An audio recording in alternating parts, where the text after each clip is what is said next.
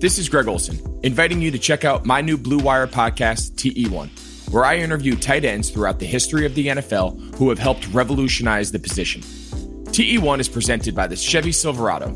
The Silverado is all about grit, it's strong and dependable, exactly like playing tight end. Just like the incredible players we sit down with on the podcast, the Chevy Silverado is in a league of its own. Strong, advanced, and dependable. Download TE1 today, wherever you listen to podcasts. Blue Wire. The Denver Nuggets select Michael Porter Jr. But I'm gonna make sure that this pick is this organization's best pick they've ever made. Morris inside.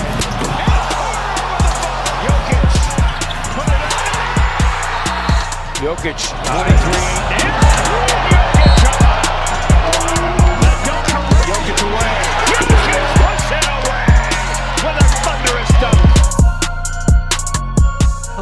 welcome in to a new edition of the Rocky Mountain Hoops podcast, part of the Blue Wire Podcast Network. I am your host, TJ McBride from MileHighSports.com, your home for all Colorado sports, and the Denver Nuggets just won Game 5, forcing a Game 6 against the Los Angeles Clippers to extend this series. Denver had to dig deep. They had not led since the third quarter of Game 3, and somehow in Game 5, the Denver Nuggets got their first lead of the night on a Michael Porter Jr. three pointer with just a few minutes left in the fourth quarter to help propel them to their one of their biggest victories in the in this iteration of the Denver Nuggets franchise. Really, really impressive, gutsy stuff from the Nuggets tonight. And in order to fully encapsulate what happened in this game, I actually joined the 213 Hoops guys, as we have already had on this show before, of Lucas Hann and now Robert Flom and Dr. Shap, to talk about a whole bunch of stuff about this series. So that's what we did. There was multiple of us just kind of shooting the shit about everything that happened in this uh, in this game five, how the Nuggets were able to force a game six, how Marcus Morris's scuffle with Paul Millsap maybe gave Denver the energy to keep going, how the Montrezl Harrell minutes are a disaster for the Clippers, and so much more. It was really, really a fun show once again because those guys are awesome. They know what they're doing, they know what they're talking about, and they know that Clippers team inside and out. So make sure you go check out everything the guys over at 213 Hoops do because it's awesome what they are able to do. I mean, the podcast is called The Lob, The Jam, The Podcast. It is such a good show. So please, please, please take the time to go listen to what they're doing, to subscribe to their show wherever you listen to podcasts, and to go to 213hoops.com and to read their stuff. Also, follow them at 213hoops on uh, Twitter. By the way, this show today is brought to you by Indeed and also Bet Online. Uh, Indeed is a new sponsor of the show. You're about to hear a lot about them um, in here in just a very brief second. And also make sure you are subscribing to Greg Olsen's TE1, his new show bringing on different tight ends of all the, like legendary Hall of Fame caliber tight ends. Tony Gonzalez was on the show most recently to talk about how the how that position has shifted. Such a great show. Please, please, please go subscribe to that as well. We're going to take our first quick break, and then on the other end, you will hear the conversation that I got to have with Lucas Hann, Dr. Shap, Robert Flom, and all the guys over at 213 Hoops.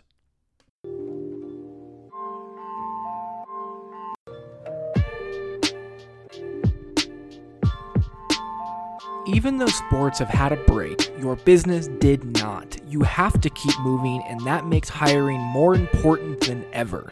Indeed is here to help. Indeed.com is the number one job site in the world because Indeed gets you the best people fast. Unlike other sites, Indeed gives you full control and payment flexibility over your hiring. You only pay for what you need and you can pause your account at any time. There are no long term contracts. Plus, Indeed provides powerful tools to make your search that much easier, like sponsored jobs, which are shown to be three and a half times more likely to result in a hire. With 73% of online job seekers visiting Indeed each month, Indeed is going to get you the important hire you need, just like they have for over 3 million businesses.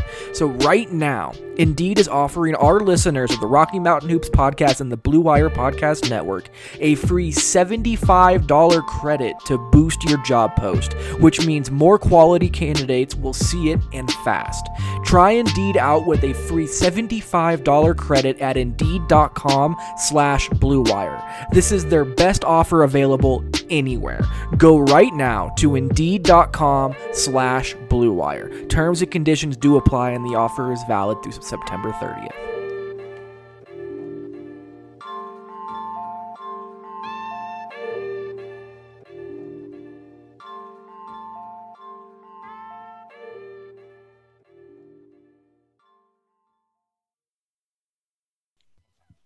What's up, everyone? It's the Lob, the Jam, the podcast. I'm Shapan, coming to you with always with Rob. How you doing, Rob? I'm doing Always? well. You know, I, You still I, get to always? Usually, I, I say I said it for him for so long I can't change it. Rob is here. I'm excited, and we have things to be sad about. Rob, what's up? you know, I think it's only fitting that I come back when the Clippers blow a game in pretty hilarious fashion. Uh, I get to be Eeyore. You know, this is what I'm used to. I'm not used to good times. You guys could talk about fun stuff and, and happiness, and now I'm I'm here to be sad and to criticize Marcus Morris. Oh boy, talk about the same old clips. We also have Lucas here. Lucas, what's up? Well, well, I'm here to criticize Montrezl Harrell, so it'll be a good show. Yeesh. We also uh, we have a special guest who was here was here a few episodes ago, back when things were all out in the open. We have TJ McBride joining us very much. TJ, of course, is from Mile High Sports and does a Rocky Mountain Hoops pod, and is probably a little bit more excited than we are. TJ, how you doing? Honestly, I'm just here to complain about all Nuggets fans. So we can find a way to all come together in our complaining. So I'm very looking very much so looking forward to that. Oh boy. Well, I am ready to complain. It's been a long time since the Clippers lost a game that was just such a downer. I feel like, you know, the the Luka shot was was, you know, awesome for Luka and there was just Luka being great and the Clippers had a little comeback at the end here. This was just like an old school uh, Clippers double digit lead uh, in a deciding game and uh, and was lost 111 105 the Denver Nuggets defeat your Los Angeles Clippers in what was a great comeback in the second half. Really, a second half that the Nuggets controlled that probably could have been theirs sooner if it wasn't for a brief Marcus Morris spurt in the third quarter. Just a barrage of three pointers from um, from Nikola Jokic, from Jamal Murray, from Jerami Grant, and then of course Michael Porter Jr. Um, I'm sure we can start with you, TJ, and just your general vibe of this great comeback, great gritty win for your Denver Nuggets. Yeah, it felt like Michael Porter is the ultimate no, no, no, no, yes player at this point, and that's really how the end of the game kind of manifested itself. Nothing felt stable, nothing felt in control. Denver didn't feel like they necessarily had momentum. They just kind of had the arbitrary factor go in their favor, and they had a really talented 6'10 scorer who happened to hit one gigantic three after seemingly being froze out of the offense for three quarters. So it was a very bizarre feeling. But regardless of what happened in game six, I think all Nuggets fans and even the Nuggets organization itself, this win makes this season feel like a gigantic victory for the Nuggets. So even if they lose coming up at 1 p.m. on Sunday or whatever that time frame is going to be, this Denver Nuggets team is in a place now that they feel like they can contend with anybody, not just in the regular season, but in the playoffs. They have brought it to the Clippers and they have at least made their presence known. There's no more denying that they can hang with this team because really, if you go back and look at them barely losing out on that game three victory or that game three loss that they should have won, this is a whole different series. So Denver is hung right there. Even though they're not the same team, they're not nearly as good as this Clippers team in terms of talent, they have been able to assert themselves, and that is as promising as anything that has happened in these playoffs. This could absolutely be two, uh, three, two the other way for sure, especially with that game that they just barely lost in game three. Robert, what do you have to say, sir? You know, honestly, even though I'm, I can be sad about this game and you know complain and, and whatnot, and I'm gonna love hearing Lucas rant about Montrezl Harrell and, and Doc Rivers' play of him. This wasn't as depressing for me as I think it was for a lot of Clippers fans on my timeline uh, on Twitter who are kind of melting down. Um, you know, the thing was this game was swung in the third quarter, not the fourth. And the Clippers' offense in the third quarter was mostly fine. They were really missing a ton of open shots. Paul George missed several. Lou Williams missed a couple. Even Kawhi Leonard missed a couple. You know, they were maybe a little jumper happy, but their offense was getting open looks. They were moving the ball well, and they were still playing decently on defense. I think that you know maybe they lost the crispness that they'd had at, at the first quarter when they looked great. But overall, I thought they were still playing well. Just shots weren't falling. Um, but that's when the Nuggets made their run, and then the fourth quarter things just kind of came unglued a little bit. And you know what happens? The Nuggets are good. They're really resilient. Nikola Jokic is one of you know the seven or eight best players in the NBA, and he was able to get on track a little bit. So I don't know. I mean, I predicted the Clippers would win in six. I was leaning more towards Clippers in seven than Clippers in five uh, before the series. I was actually, you know, I would have been pretty surprised if they won the series in five. So this is not that unusual. You know, it's a bad outcome. It was a bad loss, but uh, I'm not that stressed out about it. I think as long as they have a healthy Kawhi Leonard, I think they're probably going to be fine. Uh, you know, there are some deep rooted issues that we're seeing in this series that we also saw in the Mav series, but we can probably talk about those uh, later on in the pod. Lucas, my fellow Clippers and five cohorts. Um, we talk we talk a lot about the process, and I agree with Rob. There were good shots in the third. Yeah. The Clippers just couldn't hit any of them until Marcus Morris hit a couple, and then maybe a little bit in the fourth with those Kawhi threes. I felt they were kind of bailed out, even just to they were just kind of in the mud. And then Denver felt like they got a little tight, and there was a shot right there that Lou Williams shot. I kind of felt was the game, like that he missed. It was Yeah. wide open. I was like, if he hits that shot, this could be going the other way. I mean, so kind of going along with the lines of Rob, like, was this a matter of the Clippers just not being able to hit their shots and and the and the Nuggets winning this away? How how disappointed are you from this loss? I mean, it's never it's never one thing, right? You never lose the Right. game one way. So first of all, you've got I think right what TJ and Robert talked about, which is totally true. I've said from the jump, from our series preview before we saw these two teams take the court against each other, the Nuggets are the clear third best team in the Western Conference. They got the, to the three seed for a reason. They were able to get out of a first round series against the Utah Jazz. By the way, again, like we keep saying it, without two starters, the Utah Jazz aren't aren't great, but they aren't bad. And the Nuggets beat them in the first round series without two starters to get into this round. They're not here by accident. They're not a team that you're going to blow out. I think that the national narrative all series long, and this isn't me like, oh, now that the Clippers dropped two games, I'm giving them credit. Like I was saying this from the very beginning. The national narrative is totally underappreciating how good Denver is. But the Clippers are better. The Clippers are a better team. They're a more talented team. And for them to, you know, the Clippers have a margin of error against this Nuggets team. It's not massive, but not you don't need to play your best game to beat the Nuggets if you're the Clippers. And I think they showed that in game three. They did not play their best game in game three uh, and in game four, where the Clippers shot the ball really poorly and still beat Denver. That's what makes these losses so frustrating is the Clippers have a little bit of a margin for error, but Denver shoots 44% from deep. Uh, that you know they go, I think what five of seven, six of eight from three in the fourth quarter. Uh, the Montrezl Harrell minutes for the Clippers, the amount of time that it feels like the Clippers, both in games four and five of this series, have got a good open look from three that would have been a backbreaking shot for Denver and missed it. Like these things all add up together to produce a narrow margin defeat like the Clippers had tonight. And there's a lot of stuff in there that you can't control. You cannot control that Jamal Murray is going to bank in and off the dribble three. Like that's, you know what I mean? You just have to shrug, right? And you can't even necessarily control the Clippers' own misses, although, like, I don't really get why we're doing offense defense with Patrick Beverley, Lou Williams, when Lou hasn't, like, hit a three in a month. But what the Clippers absolutely can control is Doc Rivers' rotations. And in my mind, the Clippers have had four losses so far this postseason, and three of those losses would have been wins if Doc Rivers did not overplay Montrezl Harrell.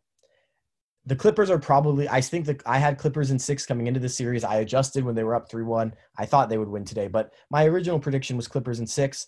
I think that they'll win game six and, and go on to the Western Conference Finals and survive this. But you get the further you get into the playoffs, the less Doc Rivers can spot the other team wins by overplaying his pet player instead of doing the best thing for the team.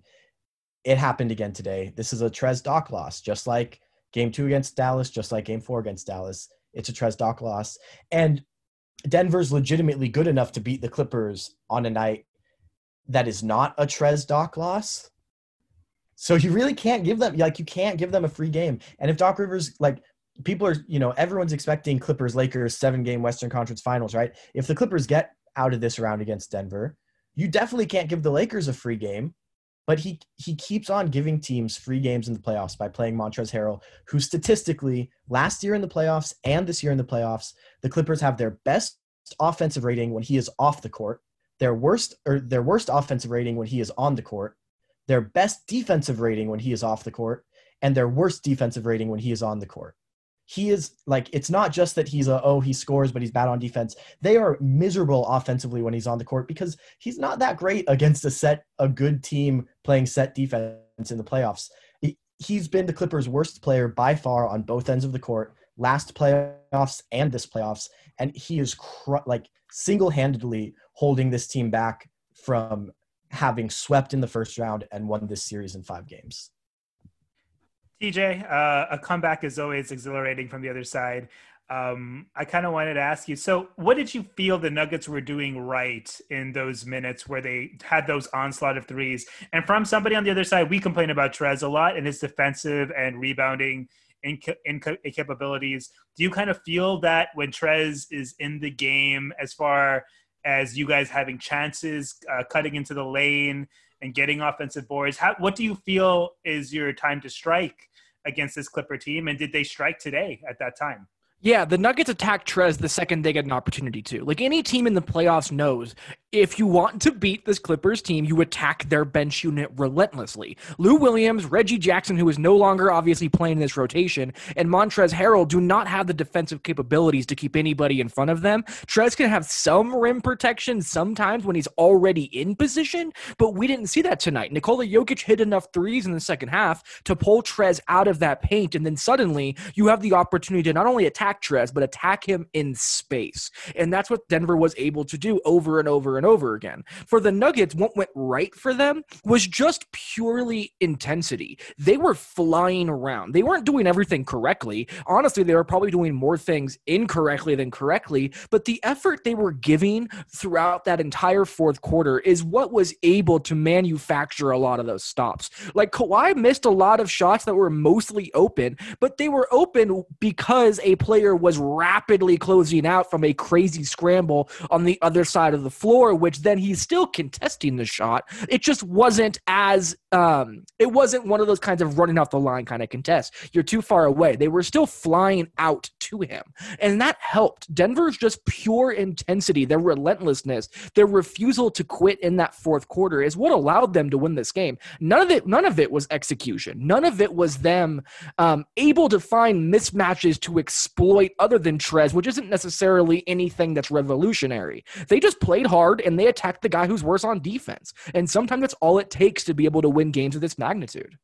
Well, and I mean, the Clippers, like everyone talks about the Lou Trez pairing, right? Because they're both six man of the year finalists off the bench. And in the regular season, in the regular season, those guys are a legitimate, like that two man game is legitimately good. They play long minutes, they put up big numbers. They are the reason the Clippers got the number two seed with Paul George coming off of double shoulder surgery and Kawhi Leonard load managing. But what you don't like in the playoffs, it just doesn't work. Both of those guys are bad enough defensively and limited enough offensively.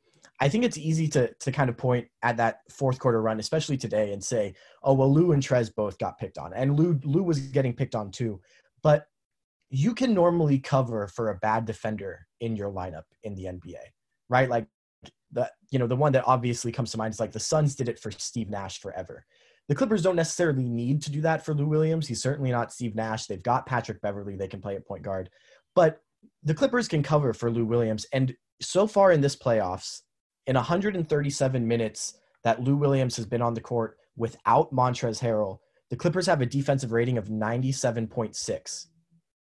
That's pretty good. And by the way, they have an offensive rating of 131.9, which is amazing. So 137 minutes of Lou and no Trez. The Clippers have a net rating of plus 34.3.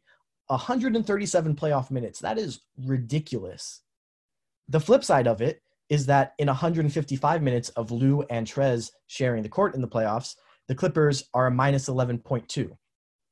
Those guys can't play together. And Trez at this point is holding Lou back. Like it's not the Lou and Trez game isn't going well. It's Trez is holding Lou back. When Montrezl Harrell is on the court, Lou Williams' true shooting percentage is 57.4. When Montrezl Harrell is off the court, Lou Williams' true shooting percentage is 66%. Right? He is better when Trez is on the court, just like everyone else is on the team. And and Lucas, you were talking a little bit about Lou being in the game, offense, defense for Pat. It's hard to say though that the Clippers should kind of go away from somebody like Lou Williams down the stretch, correct? So I I don't think that you ever go away from Lou Williams. Like you don't say, "Oh, Lou's having a bad first half. Lou had a bad couple of games. We're going to go away from him." But the Clippers have the versatility in their lineup that he doesn't need to be closing games. And we talked about this, I mean, way back before this season ever started when people are saying, "Oh, the Clippers don't have, you know, Lou, what Lou Williams is going to get picked on in defense late in games." Um, and we talked about this during the hiatus. Do the Clippers have a Lou Williams problem? The answer is, you know, no, the Clippers don't have a Lou Williams problem because he doesn't need to play down the stretch. He needs to play, and he's good enough to play. But he's not a guy who you need closing games. What's interesting about the struggles for Lou more recently is that it's not so much, oh, when Lou is playing with the starters down the stretch of the fourth quarter, he's getting picked on on defense. It's that he's not shooting the ball well in the playoffs. He just hasn't shot the ball, well in this playoffs. It, it is what it is. We know that he can shoot. He's missing shots. Uh, he was 0 3 from deep in the fourth quarter tonight. And so my thing is just that if Lou's having a good game, offense defense with Pat and Lou is such a beautiful luxury for Doc Rivers and this Clippers team because they're both so good in both of those roles. But I don't think you need to play offense defense with Pat and Lou if Lou isn't having a good game because Patrick Beverley is a good offensive player. Like Patrick Beverley shot 39% from three this season and 40% from three the last two seasons on this Clippers team for Doc Rivers. So, and, and, he's, you know, he's a good point guard for them offensively too, in terms of his patience, picking his spots to get to the rim. He can totally play late in games offensively. He can hit spot up shots. If Lou Williams is cooking, play offense defense with Pat Lou, it's great. But when Lou has is struggling from three as much as he has been in this postseason, I don't know why you like why do you go to a guy who's ice cold to you know get that like, like that crucial shot that you're talking about? Why do you go to to a guy that's ice cold instead of playing like either Landry or Pat, frankly, um, who probably are better candidates for that shot in that moment? Yeah, Rob, what do you think that the Clippers kind of struggled with today, um, just in general? Well, I mean, I think as Lucas said, I, the big glaring thing is is playing Trez, and it's kind of similar to what we saw against the Mav series uh, in the Mav series, which is that Montrezl Harrell can't be on the court when Nikola Jokic is on the court. Can't happen. Um, you know, if Jokic is playing 40 minutes, guess what? Ivica Zubac should be playing pretty close to 40. I think going small with JaMychal Green is also a much better option than than playing Montrezl Harrell. I think you have to get Harrell's minutes in the limited time when Jokic is on the bench. And in this one, he played in 40 minutes. As tough as it might be, I would, you know, if Jokic plays 40 minutes in game six, I'd play Montrezl Harrell precisely eight minutes. Um, he cannot play defense against Jokic in basically any facet. He can't handle him on the block. He doesn't close out hard enough on his threes. Um, he's too small, and Jokic passes right over him. He's just not a very good defender. He's particularly ill suited to quip against, you know, Jokic. I would match their minutes. Um, and again, like maybe you don't think Zubac can play 40. That's fine. I don't really think he can either. Um, but you you adjust by playing JaMychal Green in small ball lineups, or hey, you know, I, I don't really mean this, but dust off Joakim Noah, uh, throw him out there, see what what fun might happen. Woof. Um, And I'm Um, here for the more chaos of Joakim Noah. This Michael Green. happen. JaMychal Green is that he's already in the rotation. You know he's good. Play JaMychal Green. Yeah, until Nikola Jokic posts him up for all eternity as well, which isn't going to be a good matchup either. For that has not got, I mean, th- that has not been the Clippers' problem in this series. When they've played JaMychal Green at the center, it, it's gone fine for them. I mean, obviously that's a mismatch, but what the Clippers get when they put Green in the game is, you know, Zubac and Harrell are both guys that Jok- Jokic is going to score on in the post. Like, JaMychal Green is a better post defender than Montrezl Harrell, full stop. So in the non-Zubac minutes, when Harrell's playing, like when Harrell's doing that, I would rather have JaMychal Green or Marcus Morris doing it anyway. They're better post defenders than Trez. And and even But- to build on that, he has completely swallowed up Jamal Murray whenever he hedges out as well. Because whenever they run the pick and roll at Nikola Jokic and Jamal Murray and Michael Green's in there, he is hedging and making life that much more difficult for Jamal. yeah, and that's the thing that I, the other thing I was going to say is you're like no one is going to stop Jokic in single coverage. You just he's one of the best players in the NBA.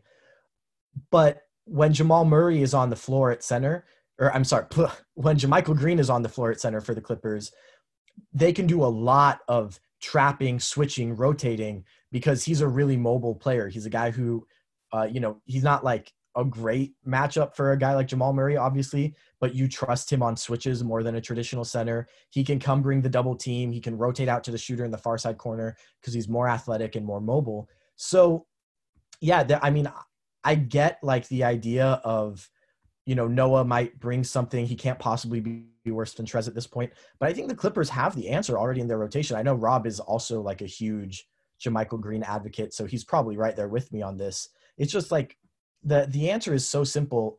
Play the players who are better. Like the Clippers have the personnel. They just aren't they're just not using it. TJ, I I also kind of wanted to ask. Sorry, Rob. I, I kind of also wanted to ask you about a couple of your role players. I think you had role players from across the board really chip in, especially uh, especially late with those huge threes. Uh, but I kind of wanted to ask your Paul Millsap take and your take on his minutes versus you know Michael Porter Jr. And of course, I have to hear what you think about Michael Porter Jr. and just in general because he's kind of a lightning ride. Uh, I the, the kid is clearly full of talent. Said some questionable things at the end of last game, but backed it up with a huge, with maybe the biggest shot uh, of the series uh, down the stretch today. But I was also particularly impressed with Paul Millsap and just kind of the leadership he showed in the thir- third quarter. What's your take on that that um, that rotation battle and how you feel the minutes should kind of split up? And if you want to just gush gush about MPJ, you can right now for a few minutes.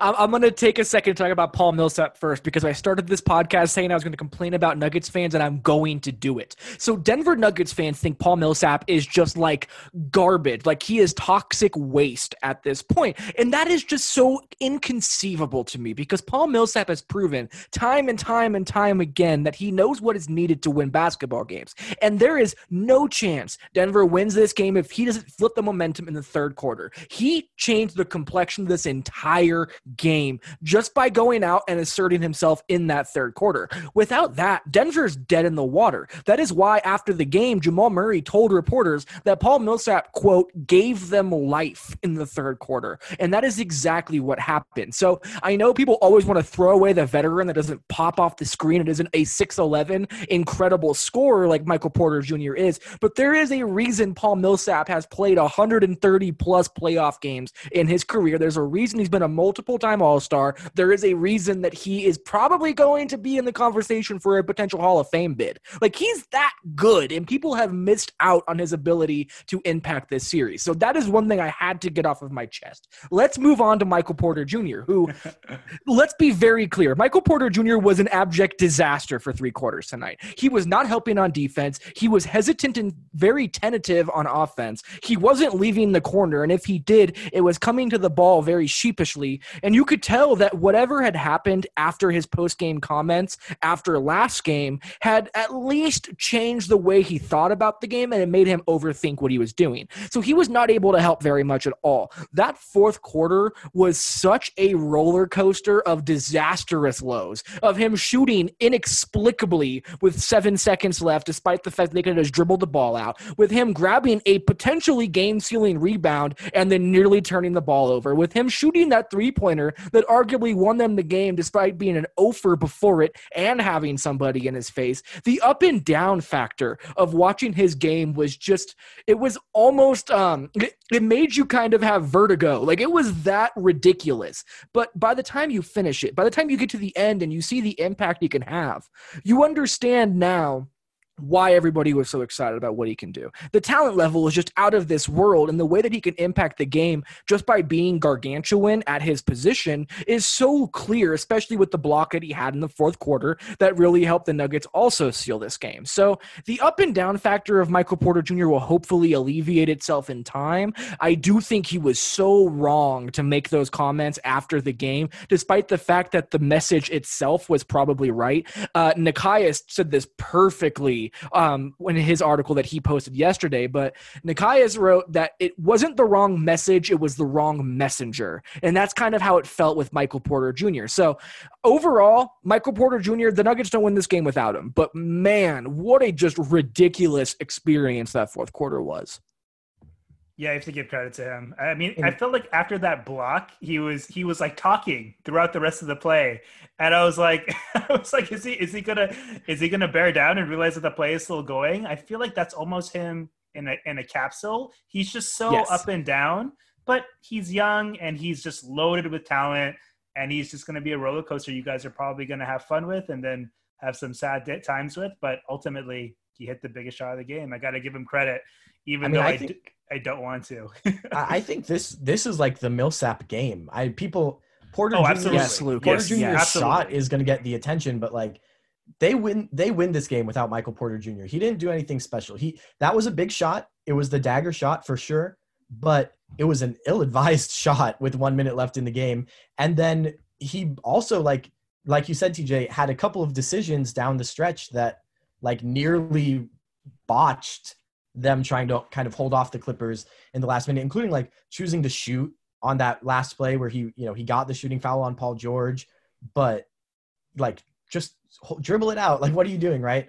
Um, and I think overall he just like he was really bad defensively in the first half, and you know he hit the plus minus is good because he was on the court while other guys were making threes early in the fourth.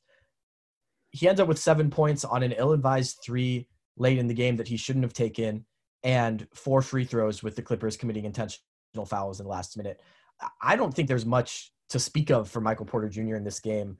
Um, I think he was was a net negative, but Millsap was the MVP of the game because you can point to that Nuggets hot three point shooting as the reason why they won in the fourth, but they don't even have a chance to be within single digits in the fourth quarter and try to make something happen if Millsap isn't grinding play in, play out over the course of the night to stop it from really blossoming into like a 20 and 25 point lead.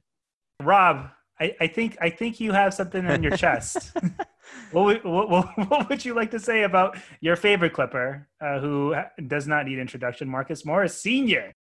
You know, I, first of all, I would like to say I think people might be misinterpreting my feelings on Marcus Morris. I think Not I think in, I, I, think I'm th- just throwing it on the fire too. But yeah, uh, you know, I am not a fan of Marcus Morris. I was not a fan of the trade, but I'm not. I've not said, at least I hope not, that he has not played well in the playoffs. He has played well. He's played quite well. Um, my issue with the trade, outside of just you know the the fear of maybe him taking shots away from Paul George and, and Kawhi Leonard and Lou Williams, which has not happened, and his defense being overrated, which it's been fine. It was better in the first um, round against the Mavs than it has been this round, but it's been fine. Um, but my other big worry with him is just his volatility and you know his he, he and Pat Beverley both have like this attitude and they chirp and they talk But Pat Beverley, I think, is just smarter about it. He does it at advantageous moments. He does it in places where he gets his own team fired up. And Marcus Morris, I feel more often than not, just really gets the other team fired up.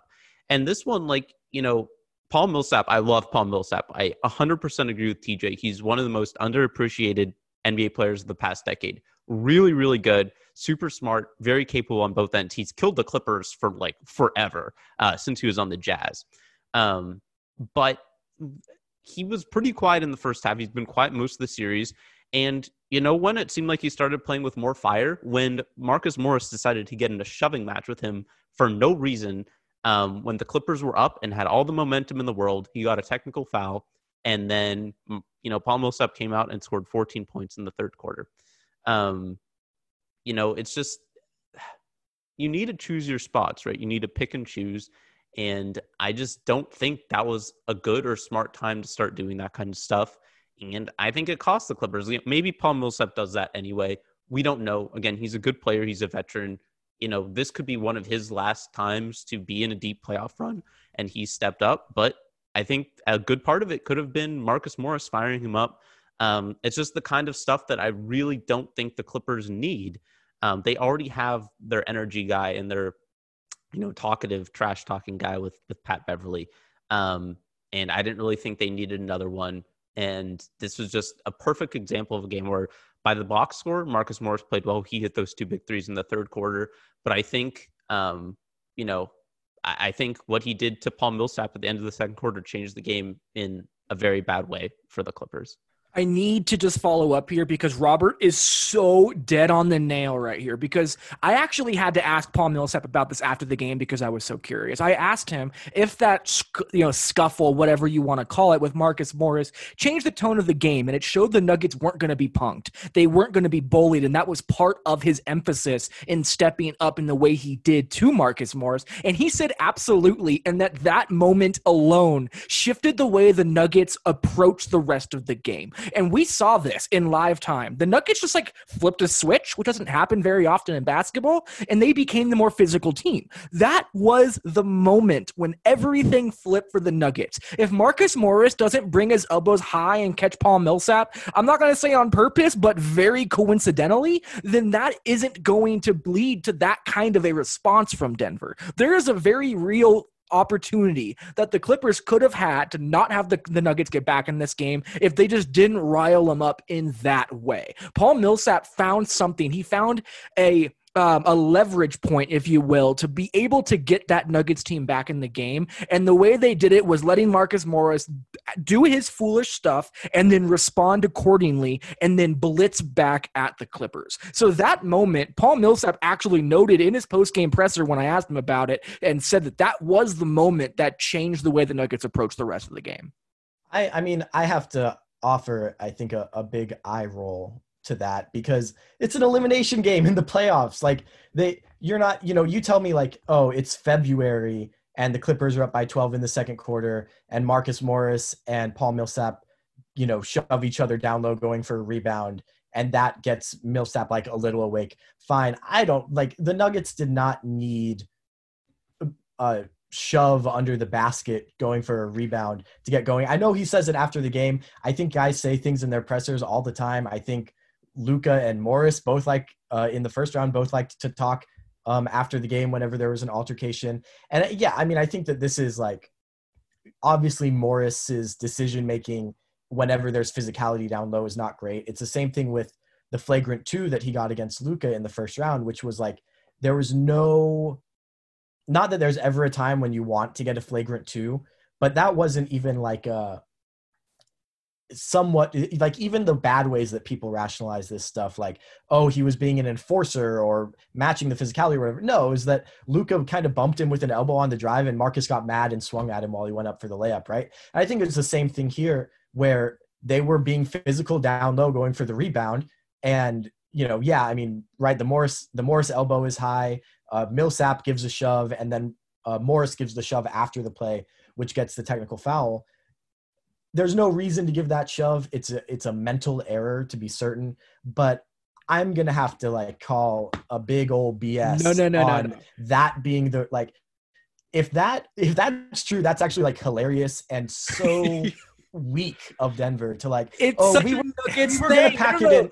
We were This gonna is pack what it the in and Nuggets lose by do. 25 in an elimination It's game. like a, it's like but- a Michael Jordan. I took that personal. No, no, that's the Nuggets. Like that is how they get their motivation. And this is the other thing. Henry Abbott, who is at True Hoop on Twitter, wrote a great piece today about micro decisions and the way that they accumulate. And if you have multiple bad decisions that are happening over and over again on the floor in a, in a, a possession by possession situation, that can stack up, and that is this, you know, kind of quantifying momentum, if you will. This is one of those things that can reset momentum. So while the Nuggets may have been on their way to a 25 point loss, who knows? That was the causality of these buildup of bad micro decisions. But when you can have a hard reset like that, when you can have somebody who not only kind of steps outside of basketball and kind of brings everybody back by just not allowing them to get punked, that can get everybody's collective mindset resetted and ready to go forward. I fully believe that's a very human thing to happen. It takes those kinds of moments to readjust your perspective to get yourself back to where you need to be. And that fully felt like that to me. Yeah, I mean, I I think I come in somewhere in between there. I mean, I think maybe the over importance of it, you know, maybe you know Paul Millsap is a guy who, again, maybe is trying to get his own team fired up there. You know, he is the veteran. He's the guy who, has, as DJ said, has played at you know well over hundred playoff games. He's been on several deep playoff runs with multiple teams before, um, and you know he wants to get his own team fired up. But again, like I just think it's not necessary, and that's like coming back to the Clippers' perspective. Um, is just like they don't need this kind of stuff. They have the game, you know, not in hand because again, the Nuggets are good and the Nuggets have a superstar and the Clippers are, are prone to these kind of collapses. but that was a turning point and we can argue about how big of a turning point it was or, you know, uh, how much real impact it had on the Nuggets, but it's I don't I think it's hard to deny that it was one and it's something that the Clippers just can't afford to have because you know, I think we all still think the Clippers will win this series. Um, again, I picked them in six. I was leaning a little bit more towards seven than five. I think they probably do close out in game six. I think they probably come out really hard. I think Kawhi Leonard is going to be absolutely monstrous in that game.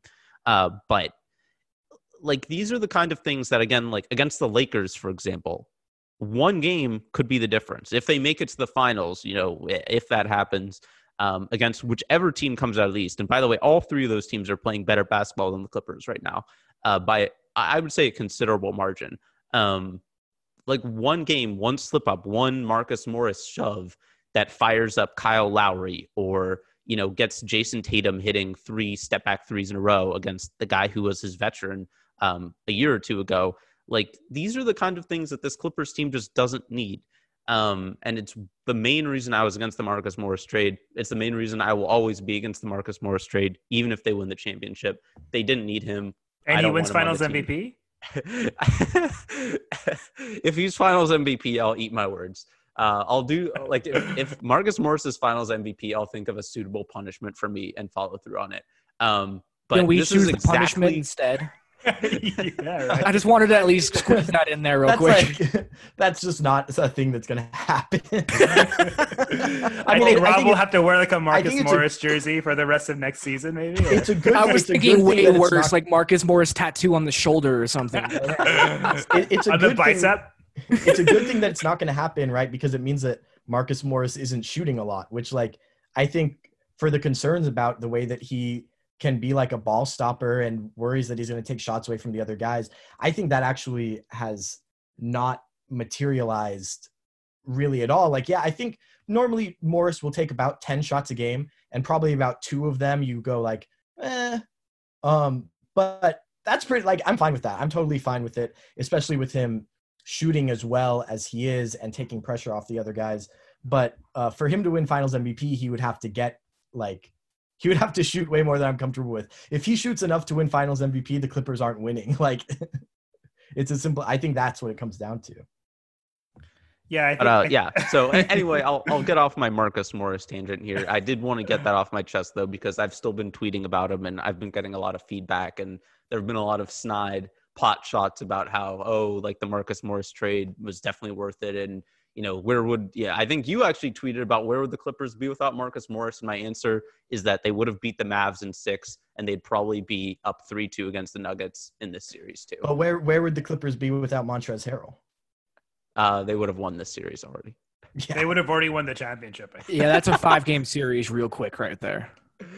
Oh, Oh, man. Uh, but yeah, I shop. you haven't talked very much. Um, I mean, I'm just listening to takes. I really don't have terribly much else to say. Kawhi and Paul George played well today. It's funny we've like done this entire Clipper pod without talking about Paul George or Kawhi Leonard, but I thought they were both perfectly acceptable. I mean, I'm just kind of listening to everybody else's takes. Yeah, I mean, I think Paul George was a little quiet in the second half. Like, you know, he missed those three threes in a row in the third quarter, and he didn't really, you know, assert himself much the rest of the game outside of a couple just missed jumpers. I do think he needs to be more consistently aggressive, but he mostly played really well. I thought the first half was the best he played, you know, as a quote unquote two way player in the playoffs so far. He was he's been great on defense the entire series, but I thought in the first half he was particularly good. He looked more confident and, and assertive offensively. I think he's kind of rounding into shape, which is on the whole probably the biggest and best news for the Clippers as of right now. And Kawhi Leonard is just unbelievably good. Um, Doc Rivers said after the game that they couldn't have asked more from him. I agree. I think they will get even more from him in Game Six. I will. I will predict a forty-point game from Kawhi Leonard in Game Six. Ooh, spicy. Lucas, you Agree I with think- the takes. He's- Yeah. he needs to have like I thought the ball didn't quite get to him enough down the stretch of the fourth quarter of this game. Obviously, he made those back-to-back threes. He played great, but I think like I first of all, I think he was out for too long in the fourth quarter. I was saying at 10 minutes. Um, and I think this is actually TJ something that you guys were talking about on the Nugget side in I want to say game three, where it's like there's a timeout with like 9:30 left in that game, and the Nuggets up by seven. And you um I think Adam Mares was the guy who was really hitting on this, and he was like, We're up by seven, there's nine minutes left, you got to bring Joker back in and protect this lead. And Malone tries to buy a couple more minutes. And by the time he comes back in with eight minutes left, the Clippers have gone on an 8 0 run and are up one. And I think that in this game, the Clippers had to bring, uh, they they had to bring Kawhi back earlier. And like, yeah, he was. If he comes back with 10 minutes left in the game, he's going to break 40 minutes. Guess what? This is an elimination game in the second round. Your best player is going to have to play 40 minutes. It's not unusual. It's not a big deal. Um, and I mean, he played what 39 anyway, so it's not like they got him like valuable rest tonight. Paul George played 42, Jokic played 40, Murray played 40. I think that especially it it's feels, you know, like maybe an overreaction be like, oh, if we brought him in one minute earlier, the game would have been different. But during that first six minutes of the fourth quarter, the Clippers had a net rating of minus 95. So yeah, maybe one less minute of a lineup that has a net rating of minus 95 uh, c- could have swung the game. So I think I think I don't know how much more he'll play. I mean, 39 minutes is a lot. I don't think he'll go over 42, but I think he should have come in earlier in the fourth quarter in this game and gotten more touches down the stretch. Yeah, I think Kawhi Leonard getting more touches is a valuable take. Uh, wrapping up this pod pretty close here, I think we can finish up with our thoughts on this next game and maybe our thoughts on the series uh, with that game or what we see just coming up in general. TJ, we can start with you since you are our guest. What do you think? I think Denver loses, but I don't think anything from the Nuggets perspective going forward is really going to impact how people view this team. The Nuggets, everything they get from here on out is just a cherry on top. They have proven themselves for what they needed to prove. They were never going to beat this Clippers team. If they were, it was going to be in just an, a, miraculous fashion that doesn't necessarily hold up in a sustainable way. But Denver pro- proves that they belong, that they're very close to that level, and they see what they need to do now. So I think Denver loses game six, but I don't think that matters as much anymore. I think Denver knows where they're at, and that is the most important thing going forward. Rob, Yeah, I think I think the Clippers win in game six. I think Kawhi Leonard scores 40 points. I will say I could see a 40, 15, and like seven line from Kawhi Leonard in game six. I think he's going to be angry. I think outside of shooting just kind of badly in game two, the Nuggets really haven't shown that they can stop him or really even slow him down very much. Despite good defense, you know, I, I think it's actually a good comparison to the Mav series where Maxi Kleber played very good defense and it just didn't matter too much. I think Jerami Grant, who's done the bulk of the work on him, um, has done overall a very good job. Jerami Grant is really impressive, um, but it just doesn't matter because Kawhi Leonard is is Kawhi Leonard. I think he's got a monster game. I think the Clippers will win. As for the Nuggets, I love Jokic so much. Uh, he's just uh, like even his flopping just gets is so funny to me when he had that the one in the with like six or seven minutes, minutes left in the fourth quarter, which was just so egregious. Um, and and the Clippers were really heated about it. Um, and, and people on Twitter thought they should challenge. I didn't even care. It's just so funny. Um, and he's just so good. Um, his touchdown pass to I think it was either Grant or Craig. It was Um, Millsap, but yeah. It was Millsap. Yeah. Yeah, it, was so good. Uh, I just love watching him play. And the rest of the Nuggets, I can, I'm kind of hit or miss on them. Um, to be honest, I think, I don't think they'll make a big trade. I think they should make a big trade um, this summer if possible to really get that final star or final piece in there. Um, but Jokic is a superstar. He's so much fun to watch. And uh, I, I just love him. Uh, so I'll miss watching him, just like I miss watching Luka. Um, as as much as they've torched the Clippers, it's it's really hard to complain. They're just so much fun to watch. Yeah, Lucas, how you feeling?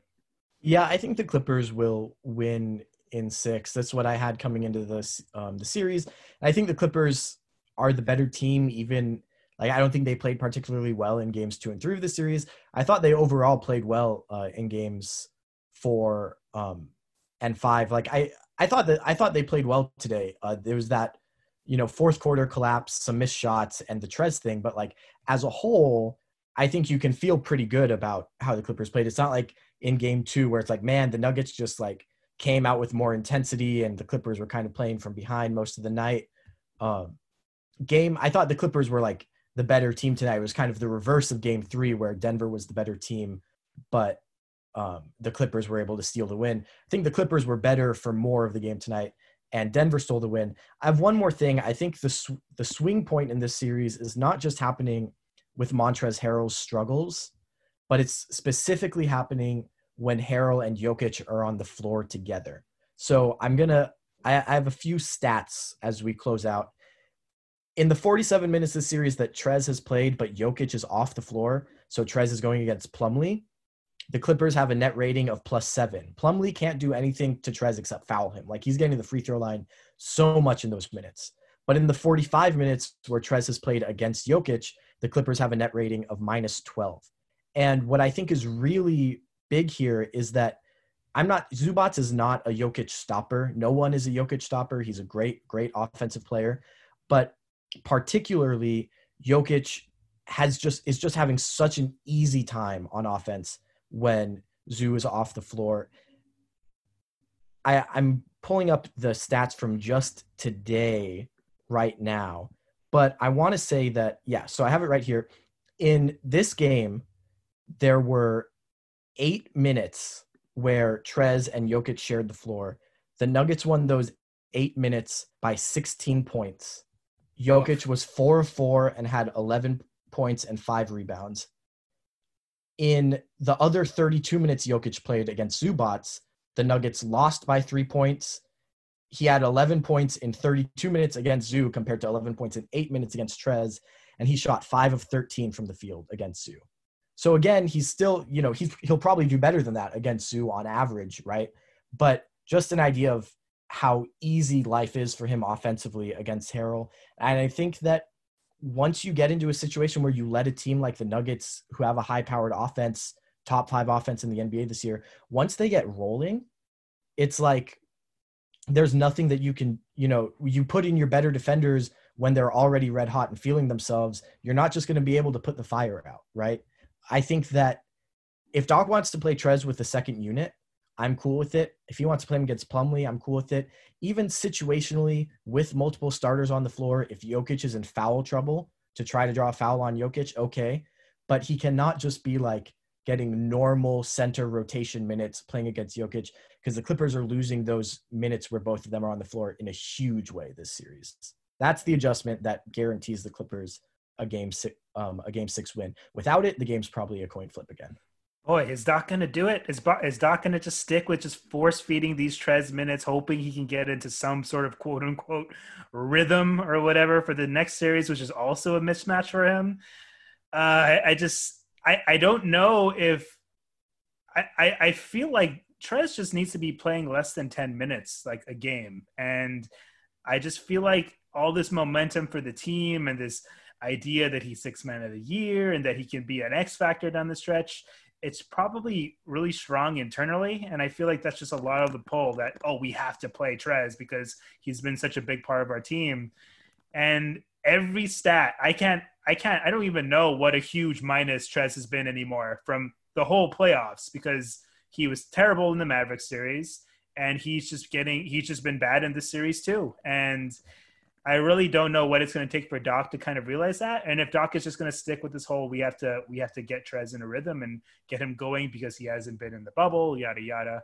It's really tough. I do think the Clippers are going to also win in six. Um, I'm going to go out on a limb and say Lou Williams will get loose in the next game and uh, and be a big X factor. Not a huge limb because Lou's a baller, but he's just been off all playoffs aside from one game against the Mavericks. So let's hope that that's that's what happens. Um, I can't say enough about the Nuggets. I, I, think Clipper fans have prided themselves on, on objectively having some takes on their opposition, especially after we've just had uh, um, the crap beaten out of us for many decades by, by the other teams. Um, but the Nuggets are legit. Will Barton is, is a favorite of mine since he was in Portland, and they definitely miss him. Um, if he was in this series, the series might look a little bit different, but I love all of their role players. I wish we could have got a guy like Jerami Grant for a first rounder back when we were throwing them away for Jeff Green. I think he would have been perfect for like the Lob City Clippers. Uh, so watching him, I was expecting him to hit some more shots, but he had a huge shot today. They just have a ton of really quality role players, and they have a couple of really great stars. Nikola Jokic is just fantastic to watch, um, and I want to give them a ton of credit. The series is still not over. Uh, but I think that'll do it for this episode of the Law of the Jam the podcast. Anybody have any more takes? Thank you for having me on. It's been fun to be on this show. You guys are great. yeah, thank you so much for coming on, TJ. Lucas, Rob, you guys good? Yeah, yeah we're good. Thanks for coming on, six. TJ. We we appreciate the the Nuggets takes. I'm always yeah. here to add my insanity to the chaos, man. It's more fun that way. Love the takes from TJ. Thank you to everybody for listening. Leave us a nice review on whatever you listen to us to. Five stars really helps. And as always, go Clippers.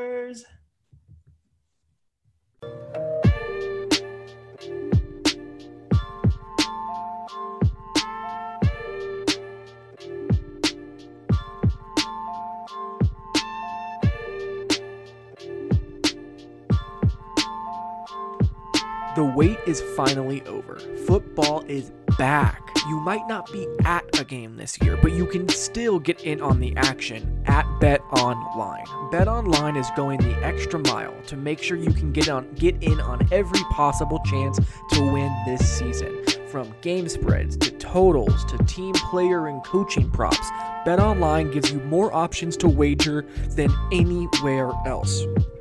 You can get in on the season opening bonuses today and start off wagering on wins, division, and championship futures all day, every day.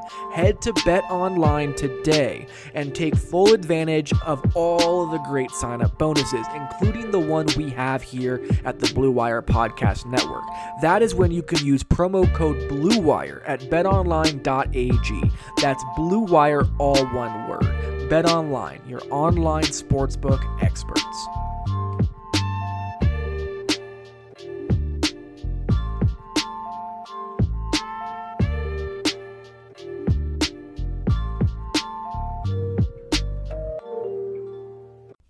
Thank you all again for sticking around and listening to this podcast. If you missed it, by the way, I had an amazing podcast that I got to do with Jonathan Tjarks of The Ringer, and that came out this morning before game five where I spoke to him about all kinds of stuff. So make sure you go listen to that. Make sure you also follow the guys over at 213 Hoops at 213 Hoops on Twitter. That's Lucas Hann, Dr. Shap, Robert Flom was on this one. It was a really, really great show. They do awesome work over there.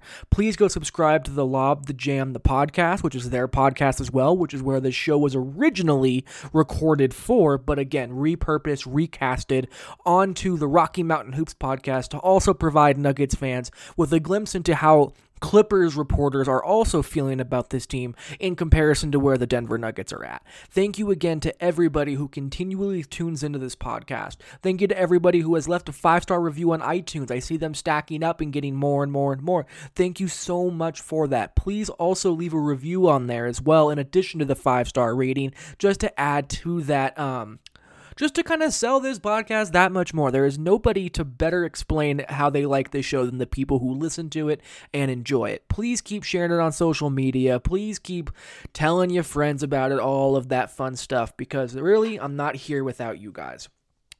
Thank you again to Indeed. Thank you to Bet Online. Go to subscribe to, to TE1, Greg Olsen's podcast about the tight end position. There is so many cool things going on. But for me, that's all I got. Nuggets will be playing on uh, Sunday morning, I believe, at 1 p.m. Uh, Mountain Time to take on the Clippers for Game 6 and see if they can find a way to force Game 7. Please keep wearing a mask. Please stay safe, and we will talk to you guys then.